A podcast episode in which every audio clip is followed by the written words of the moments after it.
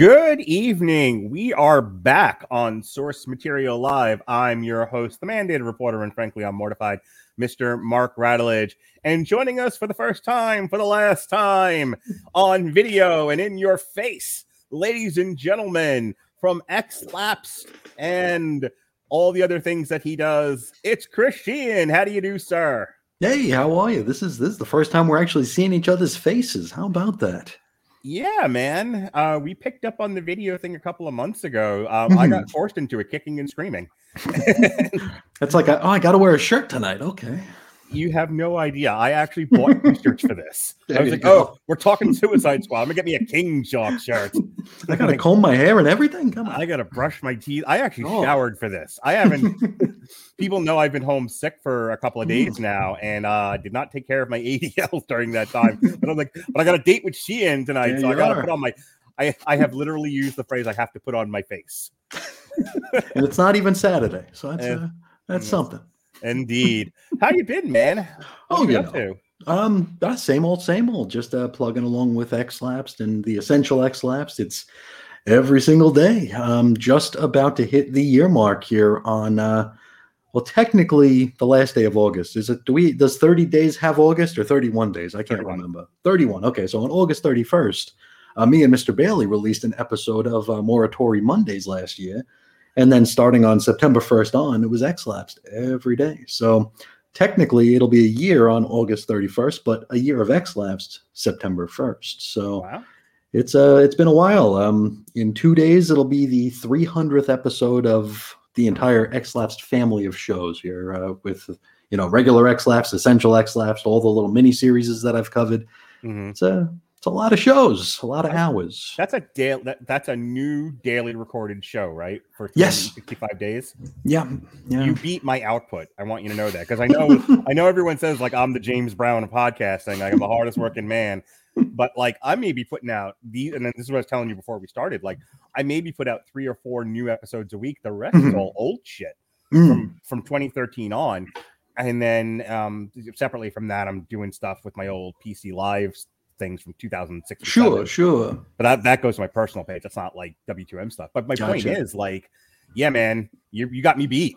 I, I get to like Thursday and I'm like done. We're, we're there are, it's tough it's tough um i have been uh you know cobbling together some older some classic stuff Mhm. with a new coat of paint uh you know uh, re-editing remastering i don't Mhm. know i'm playing with the edits uh just uh i got a weird question not too long ago not to get us off on a tangent before we get into the conversation here but uh Sure. I always will close out the show by telling people they can go to chrisandreggie.podbean.com, which is where you can find me. And people wrote in and said, Who's Reggie? Which, uh, for folks who don't know, Reggie was my uh, pod partner for about five years. And uh, he uh, unfortunately passed away last year.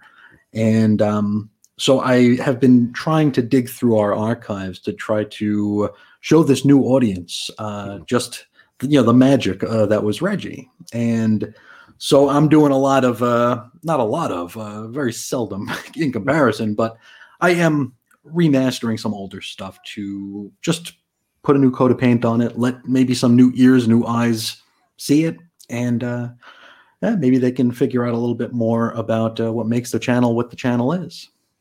I literally download from Blog Talk Radio and throw it up sight unseen. no, no, I did. I did have to fix one. There was, there was one. Um, it won't be coming out for a long time, but there was one episode where it was one of those nights where Blog Talk Radio was just not working, Mhm. and there's a good twenty to thirty minute gap of me playing theme music and the other guy going hello. that I cut, cut it to where it really begins. But other than that, yeah, I throw up a lot of the old stuff, and it's so funny to go back and listen to yourself. Do you find, um, real quick, do you find that like when you listen to your five, six, four, five, six year old stuff, like how much you've changed as a podcaster? Because I oh, know dude. listening oh, to, yeah. dude, we, I thought I rambled now. God, back then, hoy vey, we are practically Kurt now by I- comparison.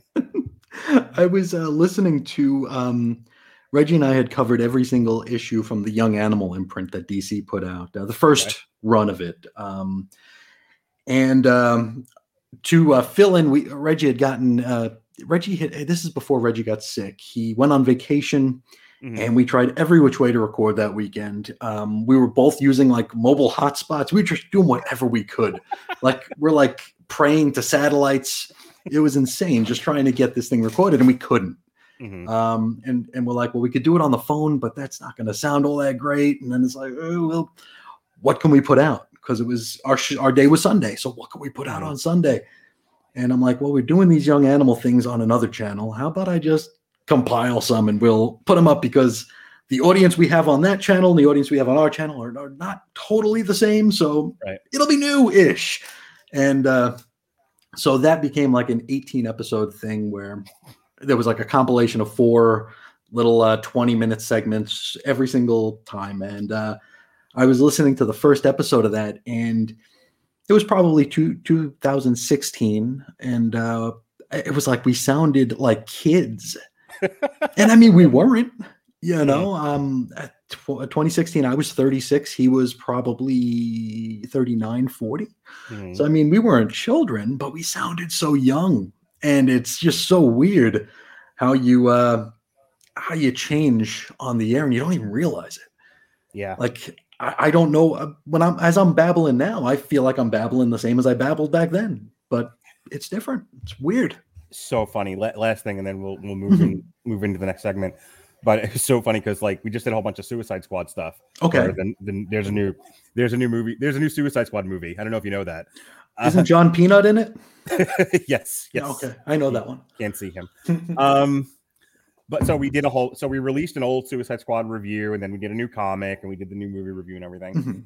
and it's so funny because I'm I'm listening back to the 20 I guess 2016 review Yeah. of Suicide Squad, and we do a solid 20 to 30 minutes of just nonstop senseless yammering. There's a point at which Robert is listing off the ways he would murder Margot Robbie. I was like, what? Why? Why did How we did we let this get here? happen? Yeah, I like nowadays, like you know, I have like buttons and shit. You know, for when, for when Sure. people like go off topic too much, it's like, all right, like we got to get back on track here. it in. God, Yeah. God, back then we were like, and then when I was in fifth grade, you know, like what the fuck are we talking about? All right, so before we continue, um, this is the last source material live. That was no joke. Um, I picked this up when the pandemic happened, the lockdowns happened, and Jesse Starcher, we you know, we jokingly say he became Mr. Essential. But what really happened was he started working 12 hour days, six, seven days a week, and he was not able to put the time and effort into crafting source material like he used to. Because unlike me, who's like a freeform jazz player, Jesse is a Edits. class- he's like a classical composer.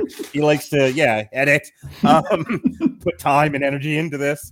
Um, and he very vociferously told me that he was not going to just go live that he you know like metal hammer of doom he could easily show up for and just talk music and then go run away um but he did not have the time working seven days a week 12 hour days to edit a podcast so Sure. i did not want to see all the comic book stuff die and i didn't want to see his show you know get forgotten about so i picked it up and there were two or three people who steadily helped me on that journey. Um, and I have said goodbye to all of them up to this point. You know, there was Alexis Hana, who jumped on a lot of shows, most of which she enjoyed. And then there's two that I never stopped hearing about. And then Evan Bevins, who like was somebody who I rarely even spoke to outside of the occasional show with Jesse, and became a really good friend. And he jumped on a bunch of shows. Oh, Evan's great. yeah, Evan's Evan great. is awesome. He's been on your your show, I think. Oh yeah, yeah. He's he's he's a good pal. But the fucking man, the the fucking man with blood smeared across his broken nose, who stepped into the breach to help me do the most. And um, there were some good times. There were some Godzilla in hell times. and there were some bad times. There were some rough and readies too. Yeah. Um, I didn't always pick winners, uh, but I tried. I tried to pick stuff that I thought would be a fun conversation. And but in all seriousness, um, Christian, I want to thank you for being um, a good dude and helping me out on this show. And um, I'm really glad that I get to do the very last one with you. So thank you That means much. a lot. That means a lot. Thank you. I, you know me, I, I have very, very low self esteem to the point where if anybody wants me to do anything with them, I always think like, well, what's what's the hook? You know, Like, you can't possibly want to hang out with me.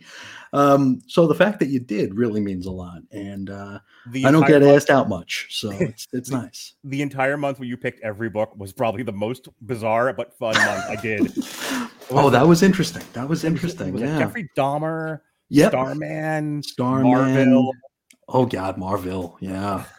And another one. that Yeah. was. That was Yeah. wild. That was Yep. wild.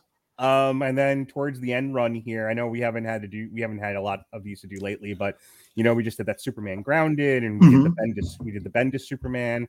And yeah, Um, we did uh, that Mark Millar. Um, the hell was it? Jupiter's Legacy. Yeah, we did Jupiter's Yeah, Legacy, and then kind of connecting to what we're doing tonight. Smooth transition. Yeah, Uh, Brubaker. We did Scene of the Crime by Ed Brubaker. And I did kind of a deep dive into Ed Brubaker, and I was like, "Oh shit, he did an X Men comic. Mhm. Hey, Chris Sheehan does an X Men podcast. I bet he would do, and I, I bet this won't end badly. Um, if, I ask, if I ask him to do an X Men book that Ed Brubaker wrote. So here we are, X Men Deadly Genesis by Ed Mhm. Brubaker. So how familiar with this book were you before I pitched it? Oh, I, I read it when it came out. Um, and this is uh this is a biggie. Um, maybe not so much in retrospect. Um, it does add a lot to the X Men lore. It Mhm. did answer some burning questions and some dangling plot threads from several writers before Brubaker even stepped into the uh, into the X family. It's an interesting one, and I remember it caught me off guard um, back in what was it, two thousand four, two thousand five? Was that when it came out? It came out right Uh, after House of M, so that's 2006. 2006 okay yeah those years blend together for me but um but it, this was a huge surprise for me and as 2006 i was broke as shit. So um i didn't buy I- didn't buy as many comics as i would have liked to. And for some reason i accidentally picked up the first issue of this because it was a, it's a mini series now mini series for folks who follow the x-men know mini series can be really good or they could be dog shit. And there's very little in between you know? Um, they could add to the lore or they could be a complete waste of time and i generally saw them as complete wastes of time so i didn't pick up miniseries i grab them now for a quarter if i find them in a bin somewhere but paying you know four or five bucks an issue just Mhm. wasn't in my budget wasn't in my uh wasn't in just wasn't in my wallet Right. but I picked up the first issue of this. Maybe it was the cover that called that called out to me. The the callback to Giant Size number one. Don't know what it was, but I picked it up and uh, totally fell for it when it uh, when it came out. It, and that's I haven't read it since then. So we're talking 14, 15 years ago was the last time I read this, and it was very interesting with uh, a lot of the stuff that's gone on in the interim because. Mhm. Uh, you know they they refer to well they did refer to the uh, the 2010s as like the dark decade for the x-men they even called it that in the books Mhm. um, once i don't know if it was meta or if it was just something i'm reading into because the 2010s was not a good time for the x-men but in the interim there a lot of stuff changed um, to where we are right now with the x-men books which is a totally different thing altogether. It's uh, very interesting to go back and revisit this and see it as being a uh, a somewhat seminal story, um, but at the same time, a story. It's interesting. This story does. I can't say the story doesn't break some of the toys because it does, but it adds so much more. I- I- you know, it- it's like a net positive at the end of the day. It's like it's like we're going to get into it as we go, but it's like okay, well, we didn't trust Xavier before, but now we really don't trust the guy. Yeah, and that was I- cool, you know, because it added to it. It's hard to walk back. mhm. But I know it you. did add. Good. I know you're not a huge fan of the movies, but there's the Hmm. last one. Um, I think it's Dark Phoenix. There's a line about, you know, Charles. There's always a speech. There's always a reason. There's always a speech, and nobody cares anymore. Mhm. And it, you know, and it's that allusion to Professor Xavier having manipulated one too many times Mhm. and being showing showing himself to be somebody who's very controlling and untrustworthy, uh, to the point where even his most ardent followers have just ult- ult- ultimately given up on him. sure. And I would imagine they drew some of that, at least for the movie, from what's happening to him. I mean, certainly I could draw a parallel from what happened in the movie in that line from Magneto to what happens in this book. Sure, sure, and um, it, it's interesting uh, because on when I do the essential X lapsed, we started at X Men number one, and we're working our way through. Right now, we're up to around X Men twenty one or so, also covering all the guest men, eh, guest men, the X Men guest appearances um, in the in in between there. So it's like thirty episodes so far. But Professor X basically it, it, it's very formulaic. But I mean, it's Silver Age. It's Stan Lee. Stan was writing 600 books a month at this point, so it's formulaic. It's always the X Men get into a fight with evil mutants. They come up just short. Professor X steps in, saves the day, and then mm-hmm. mind wipes everybody so they forget. That's it. I mean, Okay. we've seen it like five or six times in the first 20 issues of X Men. It's like, well, the blob knows where we live now, so boom. no, no, he doesn't anymore. He doesn't even know that he's a mutant. He doesn't know who he is. He's just going Right. to wander into the uh, into the ocean.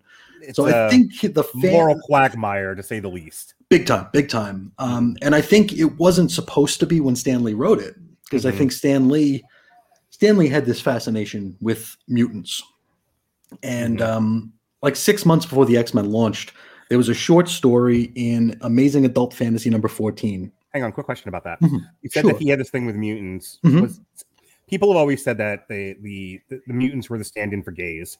Um, did Stan Lee purposely do that? Like, did was Stan Lee saying, "Okay, I think it was. I think it was. Um, there definitely were parallels to uh, the civil rights movement. mhm, A lot of that. I love Stan. I love Mhm. Stan, but a lot of that I think is retroactively stated. okay," people are I think- projecting onto what was happening at the time. Yes, yes, I think so. I think so. And I, I mean, I don't know Stan, but Right. when when people when fans turned pro, you know, fan Mhm. the fans of the 50s and 60s turned professional writers, they were the ones with the sickness. They were the ones with the sickness that I have, where it's like, well, Beast used that gun in panel three on page five. So where did that gun go? A normal person doesn't give a shit. Right. People like me and the and the fans who turn pro, like a Roy Thomas, say, Mhm. they care about that. I care about that. So we want to have all the answers. So when the fans turn pro, we start to we start to add logic to everything. So it's like, well, ooh, we accidentally stumbled into this civil rights metaphor. So yeah, that was what we meant all along. and uh, and and Stan, God bless him, Mhm. he he'll never tell you no. Stan Lee, is this a metaphor for homosexuals coming out of the closet? Why? Yes, yes, it is. Sure. or, or it's like, is that the answer you want to hear? Yeah, yes. Then yes, it is. Yes. Did, did Got you it. like them taking away Peter Parker and Mary Jane's marriage? Well, are you liking that? Yes, yes, yes. I, I'm all over it. They came to me and asked me personally, and I said, sure. That's, That's just that's just Stan. and uh, so I think a lot of it was just stumbled into. I might be projecting for all I know. Mhm. but um but the uh the fans who turned pro they're the ones who read these early issues of x-men and were like and were like wait a minute. Professor x is screwing with people. Yeah. he's he's he's wiping minds left and right. Humans mutants good guys bad guys. He is just indiscriminate. It's like if if people can figure out that he is with the x-men it's like boom you're done It's like the uh, the joke where if someone finds out Batman's secret identity, you know they're going to die by the end of the issue. Okay. So it's like if anybody got too close to the X Men, Professor X was just going to take them right out with the with the mind wipe. Yeah. And um, I think a lot of the uh, the second generation of writers took notice of this and turned it into an actual plot point. Okay. Um, we go into like Chris Claremont, who is the one that a lot of us will, you know, say is is the X Men. He wasn't a huge fan of Professor X, which is why when he took over, Professor X went into space, and we didn't see him for years. Mhm. Uh, so maybe he was an inconvenience. Maybe he didn't want to address the diciness of Professor X. I can't remember. Did Chris Claremont do Onslaught? No, no, no. He was uh, he was gone at that point. Yeah, Okay. but he he did. Now onslaught. Um, now onslaught brought back a a plot that Stan Lee wrote one panel about in X Men number three back in 1963, where he expressed lust in his eyes for Ms. Jean Grey, who was like 15 or 16 at that point, and he was a creepy old man. And uh, I think Stan realized, like, whoops, that's gross. So he never mentioned it again. Right. But when they did Onslaught, they're like, oh, wait a minute. In that panel in X Men number three, he had the hot pants for jeans. So let's bring that into this here, too. What if we do this hundred issue arc where where he's a pervert and he's also Basically. Magneto? He's, yeah, he's a pervert and he's a world eater and uh, he's half Magneto. It's, uh, it's a wild time. Yeah. Sure. All right. Let's get into Deadly Genesis now. Uh, Mhm. so, uh, hang on. one- Whoops. You'd think this was the first time I did this. All right. I'm Gonna share my screen here for those of you who are like, "What is he rambling about?" Uh, all right, there we go. So, X Men Deadly Genesis is a comic book limited series published by Marvel Comics in the late 2005 to early 2006. The series was written by the aforementioned Ed Brubaker, with interior art by Trevor Hairsine and covers by Marc Silvestri. Starring the X Men, the series celebrates the 30th anniversary of Giant Size X Men number one. That's the international X Men that we all know and love with Storm and Wolverine and Colossus and whatnot. Containing the story titled Second Genesis. The plot deals with the X Men looking for Professor Charles Xavier, who went missing after House of M, speaking of breaking all the toys, Mhm. as well as the appearance of a new and incredibly powerful mutant threat. Um, so Deadly Genesis is a retcon of classic giant size X Men number one story titled Second Genesis of the 1975 by Len Wein. In that story, he used the abduction of the original X Men by the living island Krakoa as an instrument to discard the first generation of X Men in 1963. Yeah, in the toilet. Wayne's story depicts Professor X recruiting international characters into a new team of X Men to rescue the missing original team. The new team replaced the old when most of the original X Men left Xavier's school at the end of the story. In Deadly Genesis, Ed Brubaker writes that the episode was only the half the truth. The International X Men had been Professor X's second attempt to rescue the original X Men. The first attempt to retrieve the missing X Men was conducted with a team of young mutants, the energy wielding Vulcan, time manipulator Sway, the hyperadaptive Darwin, um, and Terrakinetic Petra, who had been taken by Moira McTaggart, which had ended in catastrophe, seemingly claiming all their lives. However, Vulcan had survived, having absorbed the energies from his fallen comrades like you do. When Mhm. Polaris, um, when Polaris, though mentioned incorrectly in the miniseries as Jean Grey Phoenix, blasted Krakoa into outer space in Giant Size X Men number one, Vulcan was shot into space too, but survived in a comatose state thanks to Darwin's reactive powers. After the debacle, Cyclops, the, Cyclops, the only member of the group who was aware of the first wave, was deeply distraught, prompting Professor, Xavier to mind wipe him as he mm-hmm. does, in order to spare the spare him the agony and grief of knowing that his brother died for him, and later working to clear his name by creating an elaborate illusion that Krakoa was sentient. After the 2005 House of M storyline, a large surge of mutant energies was released throughout the galaxy. It awakened the comatose Vulcan and caused him to return to Earth. Out for revenge, he kills the X Men Banshee, easily defeats the X Men several times in battle with his now semi godlike powers, and reveals the terrible truth to the X Men in full view of Charles Xavier, who explains, I'm an asshole. Basically, Uh, however, Rachel Summers is able to weaken Vulcan when she realizes that Darwin also survived the attack, converting himself into energy and absorbing the powers of his teammates before combining with Vulcan. Rachel's actions appear separating Vulcan and Darwin and weakening both. However, when the X Men attack him in order to avenge Banshee, Vulcan flees into outer space. Feeling deeply betrayed, Cyclops banishes the professor. I live here. No, you fucking no, don't. not anymore. Cyclops banishes Professor Xavier from the X Mansion as punishment. The story Deadly Genesis continues in Uncanny X Men 475 and a 12th part story called The Rise and Fall of the Shi'ar Empire. That was only twelve parts. In theory. All righty. Um, all right, man. So let's let's talk about this. Sure. This crazy story. Um so I mean, I, I have questions for you. I'm really Sure. more interested in your, your opinion on things. One, we talk about like, you know, breaking the toys and whatnot. And Mhm. my first thought about this as I read this, because I, I like the story. Let me start off there.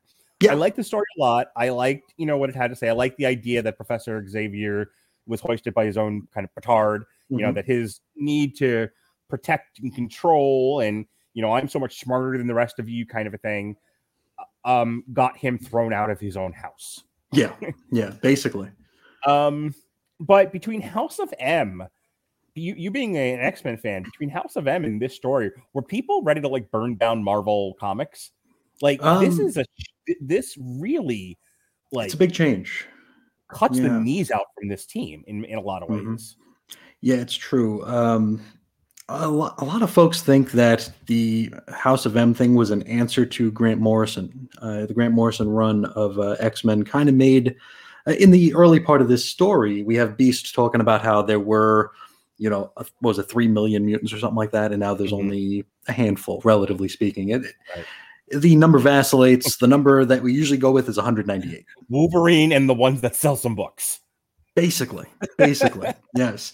And the ones who don't have powers are going to somehow be repowered pretty soon. I, I don't know, but um, it's yeah, it's the A-listers and um, maybe a couple of people that Geoff Johns created when he took like his two-week stint at Marvel. We'll keep those two just to be nice. And uh, Joss Whedon made one too, so we'll leave her too, so that's fine. But uh, yeah, it's uh, the the star effing and the uh, and the ones that sell. But uh, we were down to 198 in theory. It's wibbly wobbly, but um, yeah, Beast mentions that that all came out of the mutant boom in Grant Morrison's run. Grant Morrison signed exclusive to DC. Joe Quesada peed his pants and uh, stomped around in it for a bit, and suddenly, a lot of the stuff Morrison wrote is no longer valid. Um, it happened, but it didn't happen the way we thought it did. Um, I mean, we could talk about Xorn. We won't. We won't talk about Xorn, but um, we could uh, because Xorn was something that Grant Morrison put a lot of effort into, and uh, it changed quite a bit after that.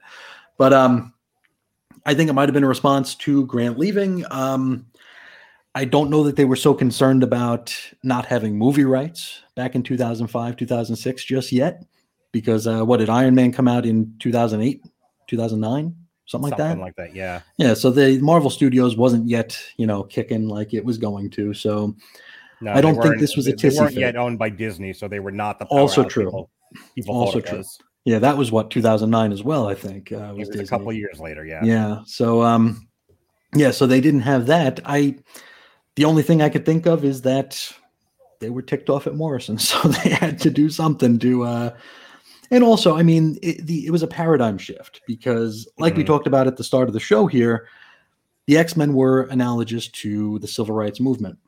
When suddenly you make the minority a majority, Mhm. you kind of lose the whole feared and hated sort of a sort of stigma. You lose the you lose the downtrodden, you lose the fear for survival because that's uh something that the X-Men have faced quite a few times in their time are extinction events. Mhm. You know, and, and I mean there there have been some stories called, you know, extinction agenda. But uh we're talking about just plain old extinction events here where someone threatens to wipe mutants out completely. And when, you know, you go back to the 60s and 70s and there's only you know, generously speaking 100 mutants on the planet. Mhm. Well, that's a possibility. You know, you can possibly take out a hundred people. and then you know into the 80s and 90s is like okay well there's a thousand of them now but uh, still doable still doable grant morrison comes in 3.5 million Whew, maybe not maybe not um so it's um it, it- i think they were trying to winnow it back to where the x-men could go back to being feared and hated they Mhm. could go back to worrying about survival uh, whereas during the Morrison run, they really didn't have to worry about that so much. So maybe it had something to do with that. Maybe it was just a new a new coat of paint for uh, for these characters uh, who, like, where do you go? Right, you need to shake things up here. And despite the fact that we comic book fans get called out for refusing change, all we get is change. Mhm. We, we we never get a status quo for longer than a year or two, so we're always getting change. So the people who call us out on that can can eat a bag. Um, but this the the one two punch here of House of M and this were uh, it- it- I don't want to say incendiary, um, but uh, people weren't quite sure how to react to it. Um, I was still on message boards at this point, so Mhm. I was seeing and, and this is before message boards were manicured the way they are now where like if cbr doesn't like the way the direction the direction the conversation is going they wipe out everything um, this is before that where you were allowed to have discourse and this is pre uh, pre twitter i guess or, or maybe it's not i don't know but um whatever the case you were allowed to disagree you were allowed to complain you were allowed to argue without being called any sort of ist or phobe so it's a it was a good time so i remember liking this i did not care for house of m I did not like that at all. Uh, that kind of hit me as um, that's when I felt that Marvel stopped caring about the characters and they were more interested on appeasing creators. Because that was Bendis, Bendis who hadn't written an X Men comic at all at that point. Mhm. And it's like, well, we're going to take this guy who has a, you know, he's he's selling good on Avengers and the Ultimate books. Uh, never written the X Men before, but oh, you want to you want to basically remove them? Sure, do it. Wait till next year when Mark Millar wants to change Captain America into this and Iron Man into that because we're going to let him do that too. You know, so Yeah, this was I- a different time. I um, it's such a weird thing because like it's a really well written story. It is. Um, you know, th- this idea of, you know, it's a revenge story ultimately, right? Mhm. You know, um, these these people are with more Moira Taggart, and they're not they're not X Men, No. right? They're there. They They're have hardly even trainees. They're not Right. even trainees at this point. Yeah, they didn't sign up for this, but like, I guess at this time, I guess among the mutant community, they're still like X Men, kind of like the Avengers. You know, like ooh, like they have some cachet to them. There's some popularity here. There, you know, there's some celebrity. oh yeah. So, so when Professor X is like, "Hey, I need more X Men to go save some X Men," Mhm. be X Men. and Moira MacTaggert's like, stop recruiting people in, you know, in throwing them into combat. Mhm. And he, you know, and Professor X is like, I don't know what else to do. I don't want these That's people to all we do. Yeah, I, I, well, I lost one team already, so I, Mhm. uh, I need help. You know, and it's like it's it's a believable fight to have. It's you know, it's Sure. very reminiscent of like just a Vietnam or Iraq. You know, where Mhm. it's like there are rationales for fighting to happen, but Mhm. there are just as many rationales for why we should not get involved. Sure. Sure. Um, and so you have, you know, again, Professor Xavier, who's like, I lost a whole team on Krakoa. Mhm. I need to go get them. I don't want these people to just die. And Moira Taggart's like, great, not these people. They're not like, trained combatants. Like, kids. yeah, try, the fucking army, you psycho. All the Avengers. They're out there somewhere, right? I call the Avengers. I think we should call the Avengers. Um, and he's, you know, and and it's so funny because there's no answer for that in this book. You know, it's just no. Mhm. I'm Charles Xavier, and this is what I want to do. And it's not like a common character trait of his of like there's a perfectly good alternative, and he's like, no, I have decided we're doing this, and this is what we're doing. And it's like, but Charles, I tell you what, um, there was uh, this is going back to the essentials here, going back to uh, the 1960s. The uh, what is it? Um, they had the, a three part story with the Sentinels, where the X Men basically got wrecked by the Mhm. Sentinels. It was the first time we saw the Sentinels. Um, they got wrecked by the Sentinels. Professor X figured out how to fix the Sentinels. You know, so he was able to end that problem, Mhm. but not without injury. So you have Iceman who was knocked out. He was KO'd, comatose basically until until they had to shoot him with a magical mystery medicine. But uh, that's you know something else altogether. I believe that was a Beatles album. I think it was. It was. It was. Um, but Professor X is in the hospital room, all the while saying he has no affiliation with the X Men. By the way, I'm just a human, uh, you know, with casual interest in mutants here. Uh, don't worry about that helicopter with the X taking off from my lawn. That's nothing to see there. But uh, he's there, and it looks like Bobby's going to die. He Mhm. looks like he's not going to make it. And Professor X he's Stan, and I'm sure Stan had absolutely no thought about what he had Xavier think. He's like, Xavier's basically thinking about, wow, this makes me look really bad. if this kid dies, that makes me look really bad. What does that mean about my X Men experiment? And it's like, a kid's gonna die, dude. You're worried about, oh, uh, someone's gonna think Professor X done screwed up, you know. and- so he's very much about keeping things in house. I think keeping things close to the vest here, despite all the the retcons that have gone on with him being part of the Illuminati and and all that kind of stuff, alongside Doctor Strange and uh, Captain America and Namor. This is all before that, but uh, he liked to keep things in house. So it was more like he had he called Johnny Storm in to help with the Juggernaut fight the first time they fought the Juggernaut, Mhm. and the thanks Johnny got for that, mind wipe. You were never here. You, So- were- Johnny's flying back. He's like, "Where did I just come from?" Yeah, he's still on fire. So he likes to keep things in house, which makes me realize that in his head, going to Moira MacTaggert was the only option because he could trust her. He could control these kids, Mhm. and he wouldn't have to worry about it. Would he wouldn't have to worry about it becoming an incident? So, um, the story kind of flip flops between past and present. Yeah. You know, we can see on the, for those watching on video, we see on the screen right now, Cyclops and Rachel Summers are kidnapped. Hey, real quick, 50 words Mhm. Who's Rachel Summers? Rachel Summers is an alternate future daughter of Cyclops and Jean Grey. Um, she goes by uh, Marvel Girl here. Uh, she has gone by Phoenix. She uh, right now she goes by Prestige, which is the worst name ever. Um, when she's mad at Cyclops, she goes by the name Rachel Grey. When she's not mad at Cyclops, she's back to Rachel Summers. Um, she was uh, she she came out of the future. She was one of Ahab's hounds. Um, there's a lot to Rachel. There's Okay. a lot of stuff to Rachel. Um, Did she survive the pizza? what? The pizza. uh, Secret Wars. Oh, oh, oh no. um, she did. Yes, yes, she did. Okay. So Yeah, she's still she- with us? She's still with us. She is. Uh, she's now going by Prestige. She lives. Well, she doesn't live on the moon anymore. She uh, was a member of X Factor, but X Factor got canceled. So Lord only knows what she's up to right at this very minute. Okay. But Why- she's still around. So Emma Frost is with this iteration of the X Men. Clearly Yes. survived House of M and all of that. Mhm. Um, how did she land with this group? Well, back in 1995, 1994, Mhm. there was a story called the Phalanx Covenant, wherein the Phalanx, which are these like techno organic beings, came into the Xavier Mansion and uh, basically took over the operations there, trying to find the next generation of mutants. So Mhm. they came in, and like one of them looked like Banshee, one of them looked like Gambit. So the few real X Men that were still on campus didn't think anything was weird, you know, until Mhm. until they did.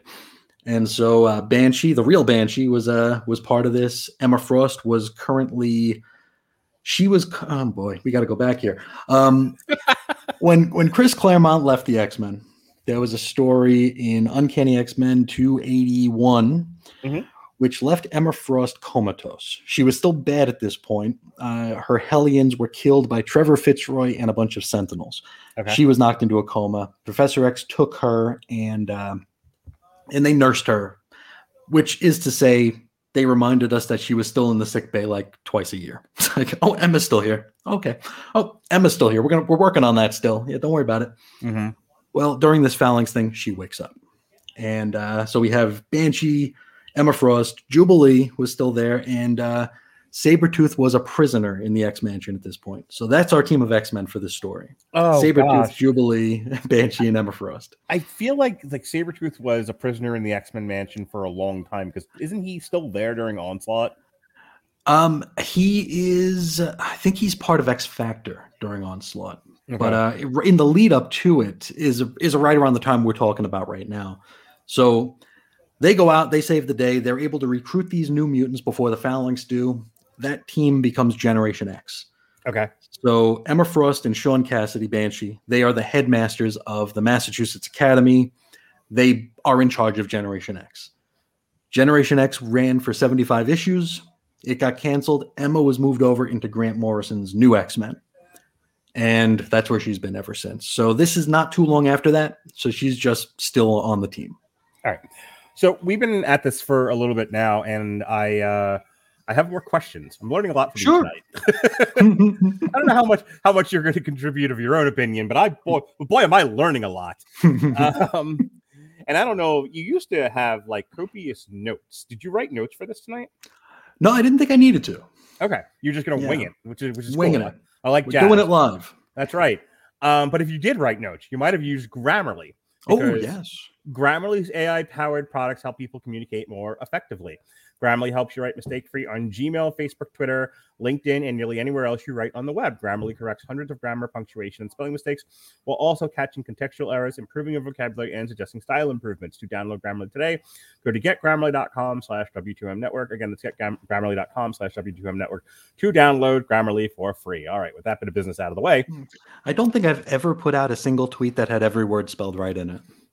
see, you I'm need to get pretty on sure there's yeah, I'm pretty sure there's always at least one mistake. I do a lot of copying and pasting, and if I, you know, and but but Grammarly, Grammarly helps me with all of my cop my, my spelling errors and anyway. Um, Yes. moving on.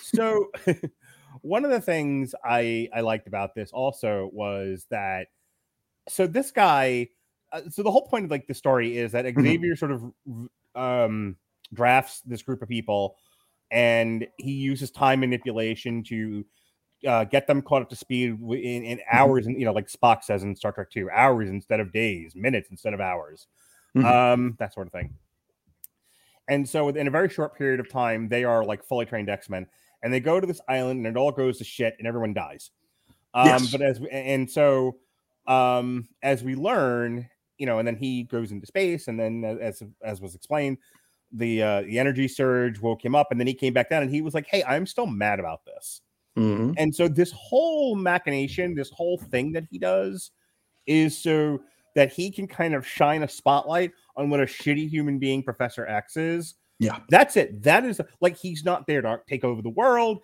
he's not there Nope. to hurt anybody you know like the little bit that he does to cyclops and rachel he's is doing for in the He's doing it to lure Yeah. Professor X out. Yeah. in, in the service of getting to his master plan, which is to point and point everyone at Professor X and say he's bad. He's he- a dick. And he and in in an odd t- twist of fate in a comic book, the bad guy wins Mhm. because he succeeds. Like the most, and and, and this is what I want your opinion on. Mhm. Like Scott Summers, the ultimate loyalist, right? Yep. Like if there's anybody that we like the the short of actually killing Professor X, Which he will eventually do. the worst thing you can do is turn Scott against him. And that is what Vulcan does. He is Mhm. successful in proving to Scott that Professor X uh, is untrustworthy and then bans him from the mansion. I just want to know what you thought of all that. Like, again, very uncommon in the world of the X Men at this time. Yeah. It's true. It's true. Um, and I mean, we had kind of a one-two punch at the end of the uh, toward the end of the series here. One of our cliffhangers was Professor X being like, "Hey, I got no powers no more," Mm-hmm. which was pretty crazy.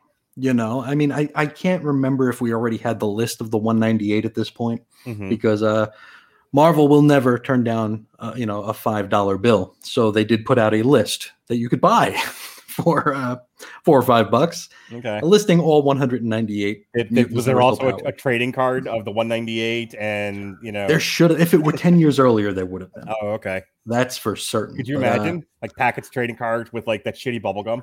I, I'd have them. I'm sure I'd have them. I'm Oh, sure. I remember you remember back in the day the Tiamo down the street or Oh, the Tiamo, yeah. Yeah. it was all like the Return of the Jedi cards and Oh, yeah. Garbage Pail Kids and your traditional baseball cards, and right next to it, X Men Deadly Genesis, the 198. I've still got my Tiamo uh, cigar box Nice. in my garage. Strong Island represent. Oh boy, I haven't thought about that in forever. But yeah, yeah, I had that. Oddly enough, not the first time I've referenced Tiamo on on this podcast. we would call it because I had trouble pronouncing it when I was a kid, so we just called it the five and ten when I was little, Sure. and then it was Tayamo when I was able to say it. but uh, but yeah, I don't remember if we didn't know if Professor X was a mutant at this point or not. Mhm. I don't know if this was the big reveal. I don't remember how nebulous they left the 198 special, but having forgotten all that stuff, it was pretty wowing, you know, to, to see like, oh, okay, well now he's not a mutant, and uh, so what good is he? Right. And it makes me wonder, like, because if he was a mutant, would he have just mind wiped everyone again? Maybe. you can't stay here anymore. You're a piece of shit. Oh yeah, Yeah. well, you are mind wiped. Because who's to say this is the first time Vulcan came back ever? Anyway, right? He could have been back three or four times. He's like, no, no, no, back to the crater, dude. Go. You're just in an infinite loop. yes. you don't know. But um, yeah, then to have Scott be like, no, you gotta go. Mhm. Uh, I do remember that we knew where Xavier was heading because they were doing a somewhat highly publicized book. Uh, I think it was Excalibur Volume 2 or 3 at this point, where Professor X was going to go to Genosha, Mhm. which uh, was destroyed in the very beginning of the Grant Morrison run. Uh, that's a big genocidal thing where uh, Professor X's evil twin sister, Cassandra Nova, who he didn't know about, but eventually did. Um, Was she from the future too?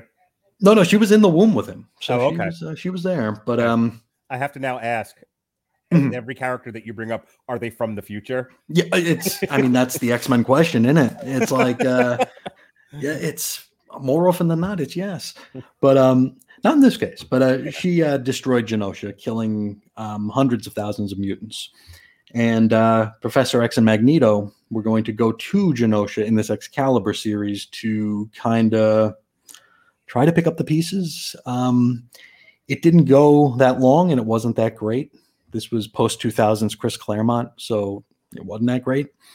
And uh, Magneto also died at the end of Grant Morrison's run, so to have him just walk on ca- on panel at the end of that first issue was just like, huh. but uh, you know, that's just the way things go. So I think we we knew that Xavier wasn't going to be sticking around, so that part wasn't so much of a uh, surprise. Mhm. Um, the fact that he isn't a mutant that was a little bit more surprising, but again, I can't remember how how I felt when I first read it. So, two more things I want to bring up, and then whatever you got to say, and then we'll, we'll Sure. be done.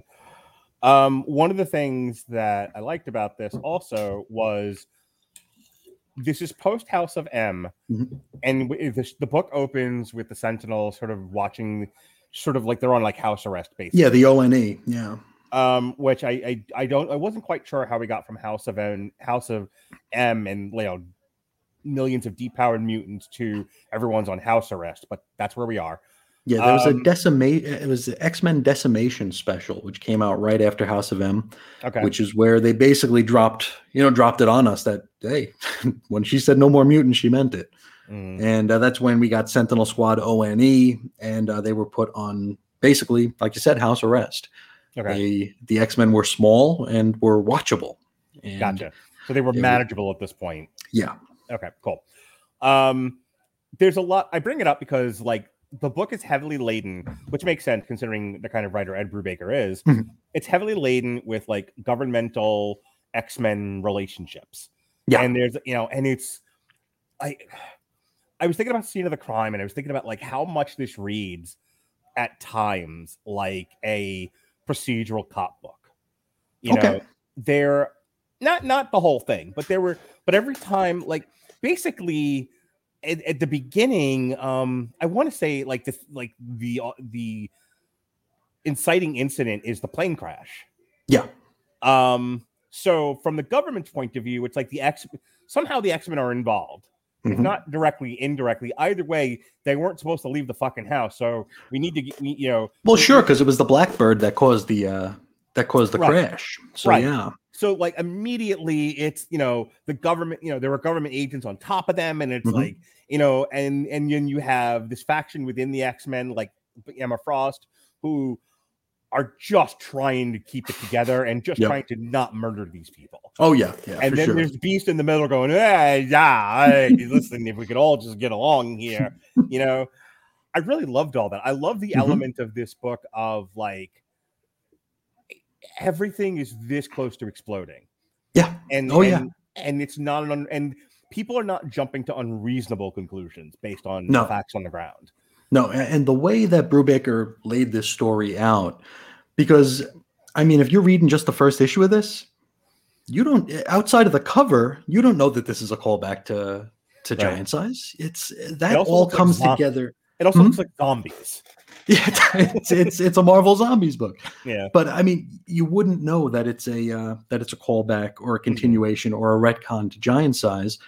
All you're getting is a story that's very much in the gestalt of the X Men of 2005, 2006. hmm Uh, We're playing the cards by the lay. House of M is a thing. ONE is a thing. Uh, this is the X Men team that we currently have. Uh, Beast looks like a giant cat. I mean, they they they have all the uh, all the, the trappings of that year. So Mhm. this is very much real. You know, this isn't a throwaway story. This is actually a must read if you're following the X Men. And I just love the way that it's not until I think you have the cover of it up right now. Is that episode? Is that issue four? that was episode that was issue four yes we didn't know until then that this was a giant size callback really like we had some we had some hints and i mean for some of the more seasoned x-men fans we're kind of picking up on some stuff but it wasn't until then where it's like nope this is it. And not only is this it hey you remember when mr sinister said that scott has more than one brother back in x-men number 23 back in 1992 and we just said hey don't worry about it. No big deal. Well he does. And here he is. Here he nice is. to meet him. And so And- and he's like half human half Shi'ar, right? Yeah, yeah, yeah. Okay. Oh no, no, I know he's completely human, but he was uh but he was um oh his dad was corsair yeah, his dad was Corsair, uh, but he was a- rapidly aged by the Shi'ar. is corsair not Shi'ar? No, no, no, no, he's human.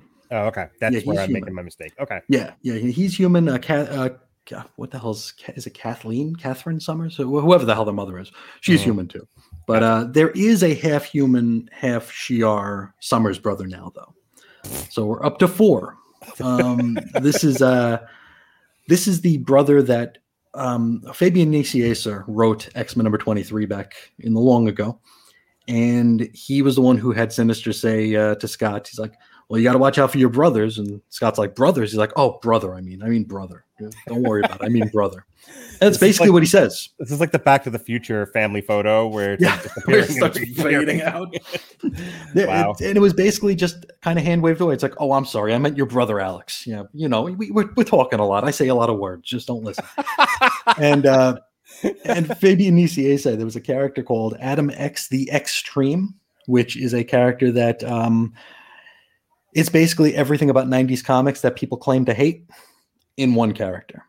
Like you do you remember the episode of Seinfeld with Dan Cortez on it or Dan Cortez where they go rock Vaguely. climbing? Okay, where you know how like Dan Cortez, the MTV sports guy, backwards Yeah. hat, you know, the floppy hair. The Adam X is basically that.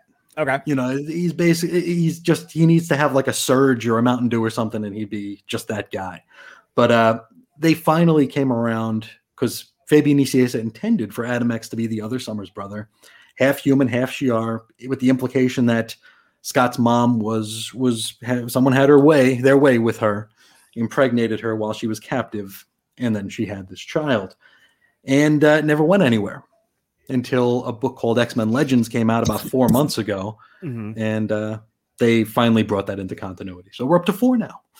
But uh, the ever expanding brothers and sisters of various Marvel characters. it's true, and I mean, there's actually a chart in X Men Legends number two with the Summers family tree, and it is baffling because there's so many future children, alternate future children. It, it's like Scott and Emma Frost have a kid named Ruby Summers in a different future. It's insane. I have a fun podcast game Mhm. also a drinking game Mhm. where you have to track, you have to like trace various fictional family trees, okay. and when and when they stop making sense, you take a drink. Like I- we, and we for- burned to the table already. yeah, I, I would say with with just the X Men, that would be a good one to get kidney failure. Oh, um, the other one would be Lord of the Rings. I I spent I an couldn't say, but I I believe it. yeah, I spent an afternoon trying to trying to figure out the line of the the, the line of Thorin Oakenshield, and it was like by the end of it, I was like, uh, uh okay. The wife and I, the wife and I did that with Days of Our Lives.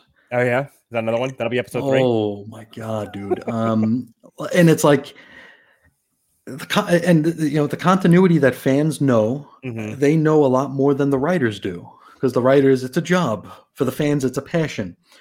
So it's like you can see two people get together and be like, wait a minute, wait a minute. Fifteen years ago, they were brother and sister. How how are they banging now? Soap operas are insane. Uh, The X Men are they're a soap opera. It's insane.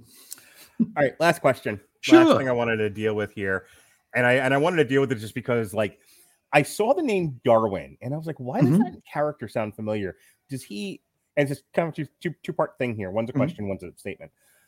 I remember looking at the Darwin character, who who because that's the, the resolution to this book is that they are able to separate the energy out of Vulcan. Darwin reforms. Um, my question to you is: Does Darwin have any kind of an impact on the Marvel universe beyond this book? Not a big one. Okay. Um, he would join X Factor, um, which was uh, the Peter David book, where Okay. it was less a superhero team and more of a, a private investigation firm. So they would uh, basically go on on cases. No, if this was after 2006, there's no way I read it. But I feel like there was an iteration of X Factor that I read with Multiple Man, and the That was yeah, that was um, th- there was a Peter Peter David had two runs Okay. uh, with uh, with X Factor. The first one was uh, X Factor number seventy one, which Mhm. was right around the time Chris Claremont left. So big, huge changes to the X Men family of books. Um, X Factor was originally the original five, of course. Um, Mhm. Scott, Jean, Warren, uh, Bobby, and Hank. Right.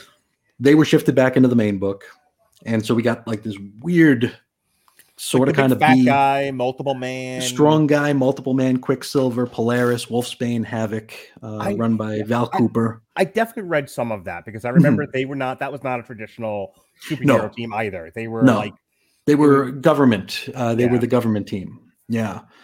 But So uh, with the second run, it was X Factor Mhm. Investigations, and Okay. Darwin wound up hanging out there.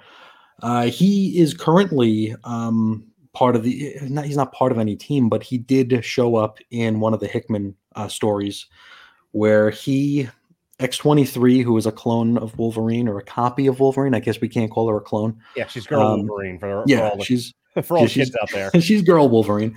So it was uh, Synch from Generation X, Girl Wolverine, and Darwin were sent into a thing called the Vault.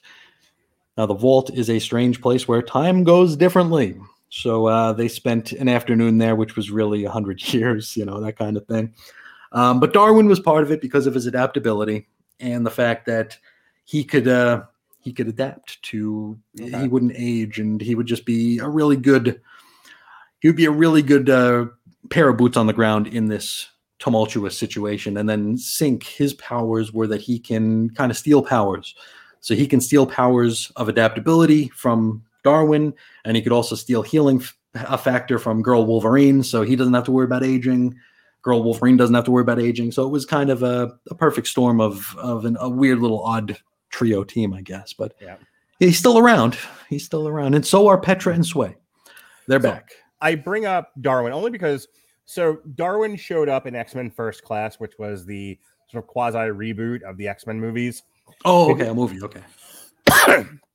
they did the first three X Men, um, X Men Two United, and then X Men Three, um, Last Stand, the Last Stand, Okay. and then they were like, "All right, let's let's get a new cast. We got they got James McAvoy as Professor X, and they got what's his face from um, from Alien Covenant, uh, Prometheus rather, as uh, as Magneto, and and Jennifer Lawrence as Mystique, right? And it was like this was supposed to be the prequel, and This is where they were younger. yeah this was like this was when they were first starting out and they were and they were trying to attach the x-men to a particular place in history so like this one was around the cuban missile crisis and then the Okay. second one the second one was around jfk's assassination and all of that and it goes on and on and on. Um, anyway, the reason why I brought that up is I remembered there was a character who they killed off almost immediately. Mhm. They they we we spend time getting to know this guy. His name is Darwin. Okay. And he's like, "Oh, I can adapt to anything." And they like he like you know puts his face in a fish tank and he grows gills, that sort of thing. yeah, yeah, yeah. Because he gets a swirly here and he grows gills. right. And I remember like they killed him in the first attack on the group, and he dies immediately. And I'm like, "Why did they?" And I was thinking to myself, "This is why I'm bringing this up." Mhm. I remember thinking at the time, like they must have just wrote him for the movie. There's no reason to have brought in an actual stupid me. There's no reason they would have put an actual legacy X-Men character in this dumb movie and kill him immediately. Wouldn't that annoy the fans? They must have just wrote him for the movie. And nope, he's this Darwin. Mhm. He's real. It's not like uh, it's not like Morph in the uh, the animated series back in the day, where So I- even they retcon that into a real guy too. So Darwin's death has been met with derision from fans and critics due to many feeling that his powers should have made him immune to Shaw's energy blast, combined with the fact that his death was an example of the black guy dies first trope. Uh, he was a black guy in there. I thought he, he was. A, I was. thought he was a Hispanic guy. No, he was in this Oh. one. He's he's a black dude. Okay. All right, so um, that's my thoughts basically Mhm. on X Men Deadly Genesis. I really really like the book. I like Mhm. talking about it. I learned a lot listening to you talk about the short history of everything that ever happened in X Men. um, what are your thoughts on the book? Tell, you know, I've been talking for a long time, just kind of peppering you with questions, but like, tell me your thoughts. Um, I mean, I liked it. I liked Mm. it a lot, and it got me very excited for Brubaker taking over Uncanny X Men, because at this point, I think it was Chris Claremont again. Yeah, it was Chris Claremont again, and love Chris Claremont, but this was not Chris Claremont. Um, this was not. Uh, this was not wonderful, uh, Chris Claremont. So I was happy to get any sort of new voice Mhm. in the books here. Uh, we had Brubaker on Uncanny, and I think Mike Carey uh, came in. He was the guy who uh, he m- was most known for uh, writing Lucifer over at uh, DC Vertigo at this point. He came over to do adjectiveless X Men, or was it Peter Milligan? It was, it was they, they both came around the same time, but uh, it felt like a, a breath of fresh air.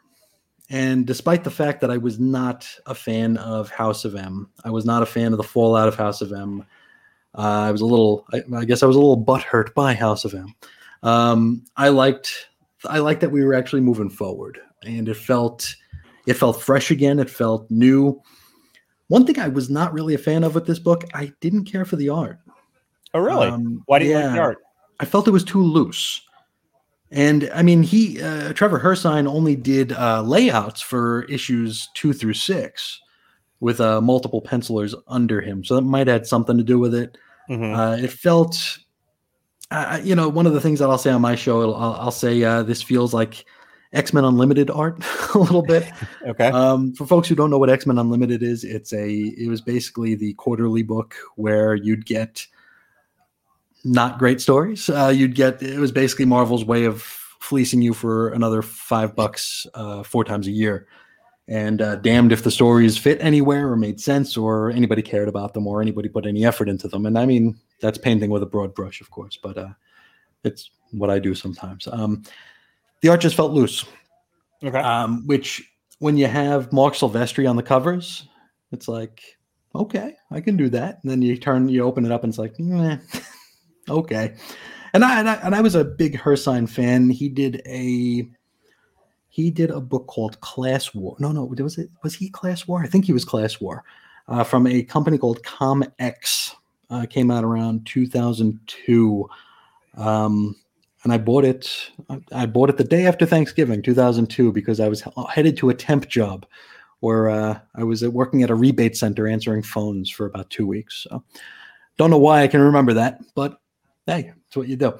Um, but I liked him on uh, Class War. Here, I Mhm. didn't think it was his best work, but um, but it did feel fresh. It did feel new. Um, we were still coming off the. Uh, I think we were at the Joss Whedon stuff. I think was still going on because Joss Whedon couldn't get off his ass and write a comic book. So he wrote 25 issues that took eight and a half years. To, no, took about four years to come out, but uh, took a damn long time. And it was holding up the entire X Men line because that was being framed as the flagship book. Okay. And so we had X Men, we had Uncanny X Men, and we had Astonishing X Men. Uh, Whedon was on Astonishing X Men, so everything else kind of treaded water while he was putting his story together. So the writers of the day couldn't do they couldn't do much because they couldn't do something that he wanted to do. They couldn't do something that was going to contradict something he was planning to do. It was very stagnant. And like the four times a year you'd get an issue of Astonishing, it's like, okay, we can move the story ahead. And then it was decompressed as shit. So it's like, wow, I waited four months and we got like five minutes of story. so it's uh not great times for the X-Men at this point. So to see that there's going to be some progression, to finally get some answers about the third Summers brother, to tie it into Krakoa, uh, it, as I mean, Krakoa, when I was a kid, Krakoa was just a trading card. You know, I didn't know what the, I didn't understand the import of it because I don't think it was ever supposed to have import. It was a, a means to an end to put together this new team. But the way that Brubaker crafts it here, where there are some holes in that giant sized story, and Brubaker saw that. It's like, well, why would Krakoa let Cyclops go? How would he know that Cyclops would go and bring more mutants? You know, a lot of grains of salt you gotta you know, like factor into that because that that's the story of Giant Size. Krakoa has the X Men, which were uh, it was Jean, Beast, Angel, Iceman, Polaris, and Havok. Let Cyclops go. So Cyclops flies back home and he's like, "Oh, the X Men were kidnapped. They're they're stolen by an island." Da, da, da, da, da. Which is kind of a hole. Brubaker saw that and he's like, "Well, wait a minute. No, no, no. These four kids saved Cyclops, and then they died. So they died saving Cyclops. That's how Cyclops got away." And I thought that was a real, real cool piece to add to the lore because it, first of all, it just makes more sense and second it makes uh it makes what happens to the uh, deadly genesis you know quartet all that more tragic. Because they died they died for a footnote you know and it's Mm. uh it- it's really really good stuff. Um it's i i part of this uh that i kind of questioned is that i don't know if brubaker was trying to make it sound like krakoa wasn't actually sentient That was the impression I got. That that okay that- yeah because a that's fabrication reading from Professor Xavier, yeah. Yeah, because uh Krakoa is sentient, of course. Um that I don't know if maybe I read it wrong. Uh that's certainly Mm. a possibility. But um but yeah, Krakoa is a living island. I mean, the X-Men live on this island right now as we're reading the Jonathan Hickman run, which is coming to an end soon. So uh Krakoa is the place where they all live. It does have a face, it does talk, so it's sentient. But um yeah, I, I this is this is good stuff. Um, it's so rare we get a mini series that matters. Mhm. So to get one and to get one that matters quite this much and that leads into a fairly, you know, a really good run of Uncanny X Men at a time where we weren't getting very many of those. How long did How long did Brubaker's run on Uncanny X Men go? Brubaker, he stayed until I want to say 2010, where he Okay. brought he brought Matt Fraction on as a co-writer. So uh, you had Brubaker and Matt Fraction doing Uncanny, and then Brubaker went off to do uh, other things. Uh, Captain America was probably among it. he, he did a bunch of stuff, and and Fraction just became the Uncanny writer at that point. Yeah, I might use my Comixology account to kind of peer through the um, read through the Uncanny X Men Brubaker. Is there are there any other miniseries connected to this? No, no. I mean, there's the rise and fall of the Shi'ar Empire, which is the 12 part story.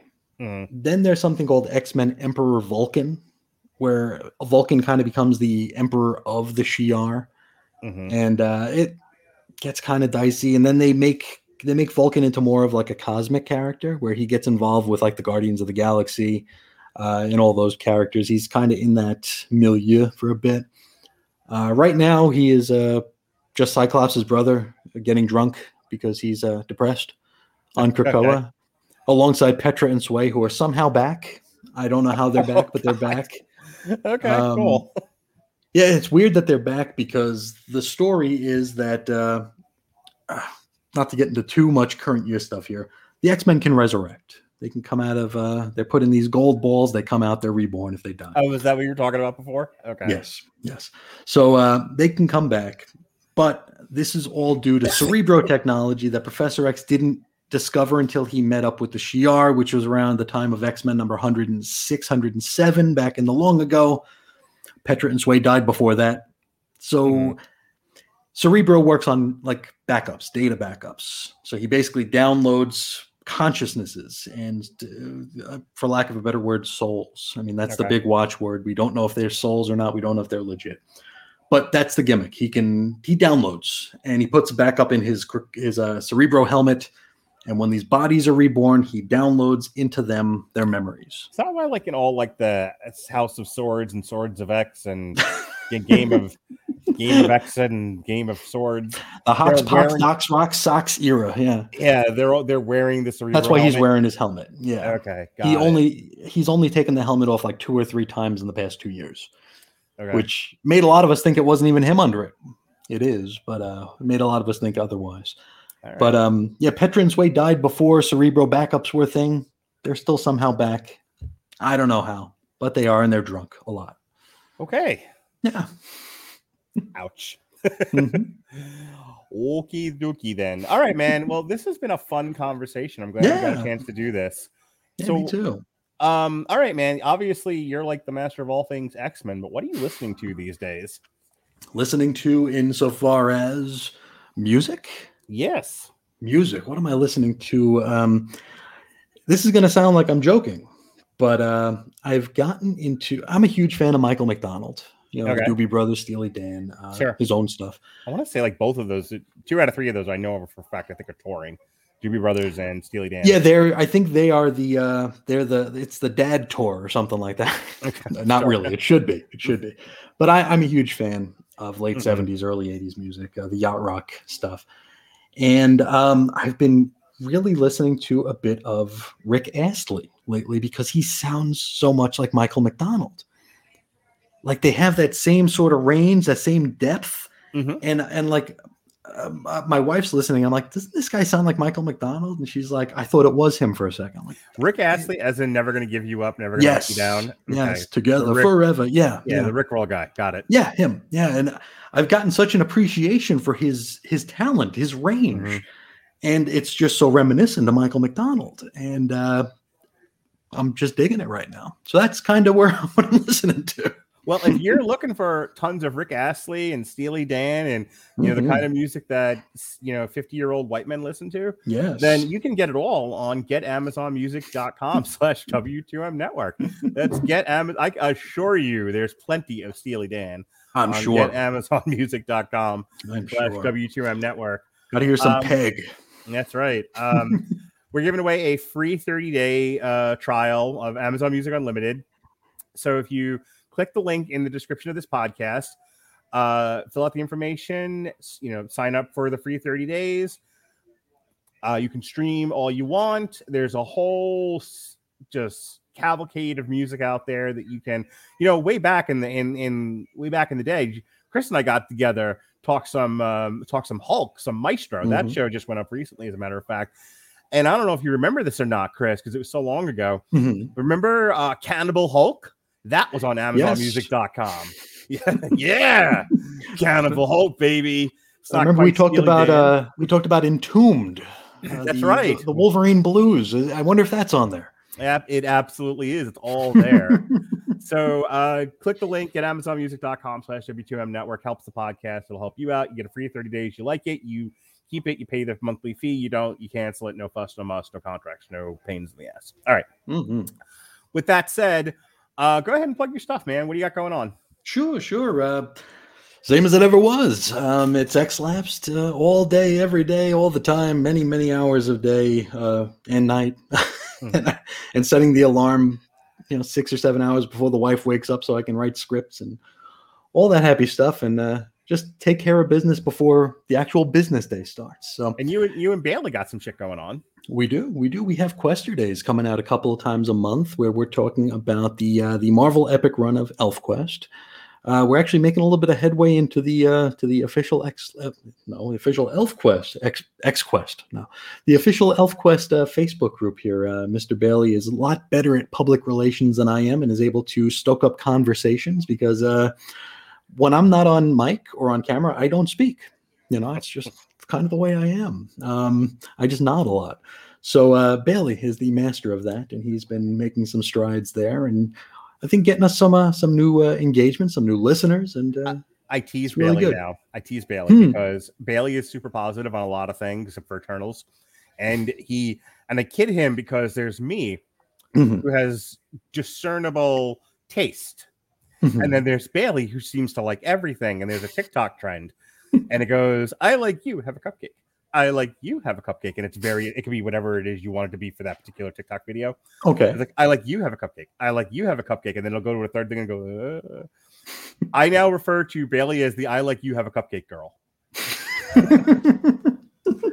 he is very positive. He is super positive, except for Eternals. I, I I envy him that.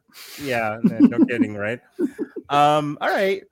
Um, so you got the you got the elf. Is that like one issue per podcast? Yeah, yeah. It's one issue per podcast. Uh, there's 32 issues of that Marvel run. I was gonna say there's, there's like twenty or thirty some odd issues of that thing. Yeah, 30, 32.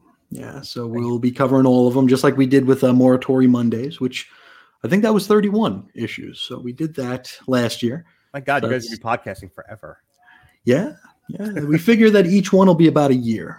So each project is about a year. So it's a it's a nice it's a nice change of pace. Uh, I do miss the Morituri. I believe he misses it as well. But it, it's fun to do something that uh, is so so seminal in our fandom because uh, this is stuff that I mean I didn't I didn't uh, discover comics. I discovered ElfQuest, and from Right. ElfQuest I discovered comics. There were three comics in the 7-Eleven down the block from where I used to live. It was Spider Man, and then like there was always a Spider Man. There was always like an X Men comic, and then there was always Elf Quest. It's yeah, so it's, uh, when you guys started doing that, I was like, oh my god, like somebody else remembers Elf Quest besides me. Oh yeah, yeah. I, I give ElfQuest all the credit and blame for me sitting behind this microphone right now. If Mhm. not for ElfQuest, I would have never gone to I- a comic book store. And I'm shocked no one's ever done anything with it. Like, like it's it's one of those weird like it's out there. It lends Mm-hmm. itself to adaptation, but I don't think there's ever been like a cartoon or a movie. they've tried. It's that's actually something that uh, we're we're trying to get information on now Mm-hmm. because uh, the big news is that ElfQuest has an audio movie that's coming out soon. They, Okay. they ran a Kickstarter and it uh, it blew up. I mean, it, it totally it met the goal and then some. And uh, they've got uh, some. I- I wish I could remember the names that are involved in it, but there are some names involved in it who are going to be doing voices. Uh, unfortunately, me and Bailey were not asked, so uh, we'll, we'll be wolves. We'll be we'll be uh, birds. We'll be whatever you want. We can make noises. We can we can be dead humans. We can go. "Ugh." We can do whatever you want. So uh, we're we're there for you for anybody who wants our vocal stylings and talents. But uh, right. yeah, it's uh, they're they're they're working on stuff. Well, this is the last source material live, but source material already had its first comeback episode. Um, Sean Comer and Jesse Starcher uh, did JLA Titans, the Technis Imperative, and that dropped the same day as Titan season three on HBO Max, formerly of DC Universe. Um, but he comes back in earnest uh, this coming week, a week from today. It'll be uh, him and Chris Armstrong talking Shang Chi from 2020, and you dodged a bullet, Sheehan. Uh, yeah, I've, I've got a I've got a Shang Chi issue I got to do because Wolverine's in it for X Lapsed, and I am not looking forward to it. no. Um, and then him and Cole Merritt, I believe, will be finally, finally, finally Chris Bailey, Chris Bailey, Chris Bailey doing Transformers Back to the Future. Um, his last two syndicated source materials will be coming out on September 12th and the 13th. First one is Savage Dragon number one. And then just in time for the new FX on Hulu series, Y the Last Man, is his syndicated source material for Y the Last Man. And um, then we're skipping a couple of weeks. Um, and he'll be back in October with uh something Mhm, I'm sure of it. somewhere in here. Uh there should be yeah, there should be why don't I have it on here? Uh there should be a new um Carnage comic, uh Venom and Carnage for the new Venom. There it is. Jesus Christ. Um Venom, Carnage Unleashed. And he'll be doing that with Jason Teasley. And so uh but the, all that to say that I hope this won't be the last time we have Christian on the network. Uh, I Hmm. hope that you and Jesse, and maybe you, Jesse, and me will all get together again uh, with him in charge, him leading the pack, and we'll, we'll do more comics. You know, we got I'm Doom always Patrol- around. Doom Patrol season three uh, is coming out in a couple of months, so hopefully we'll Coolest have cosplay ever. so we'll have you hopefully pick another book for us to talk Mhm. about, and then uh, you know whatever else we're interested in. So in the meantime, Perfect. um yeah man this is this isn't the end it's only the beginning um in the meantime tomorrow myself and robert winfrey will be reviewing odd taxi uh we just dropped a couple of hellraiser old long road to ruins parts one and two we looked at the entire hellraiser series and we're doing that because that's a clive barker jam or at least some of it was and clive barker also uh brought us the candyman movies at least in part so there's a new Candyman movie coming out this Friday. We're dropping Clive Barker material, uh, those two Hellraiser shows, etc. Um, we're doing another chapter of the Four Kings of Boxing this week. This time looking at good old Sugar Ray Leonard, one of the 98 guys referring to themselves as Sugar in, in the world of boxing. Speaking of sugar, myself and Alexis Hana will be reviewing season one of Jellystone. My son, God bless him, I gave him a choice. We could watch Jellystone or Masters of the Universe Revelations. He was like, fucking Jellystone, dude. And I'm like, all righty. Is that a Yogi Bear thing? I'm guessing. yeah, that is a new Yogi Bear cartoon.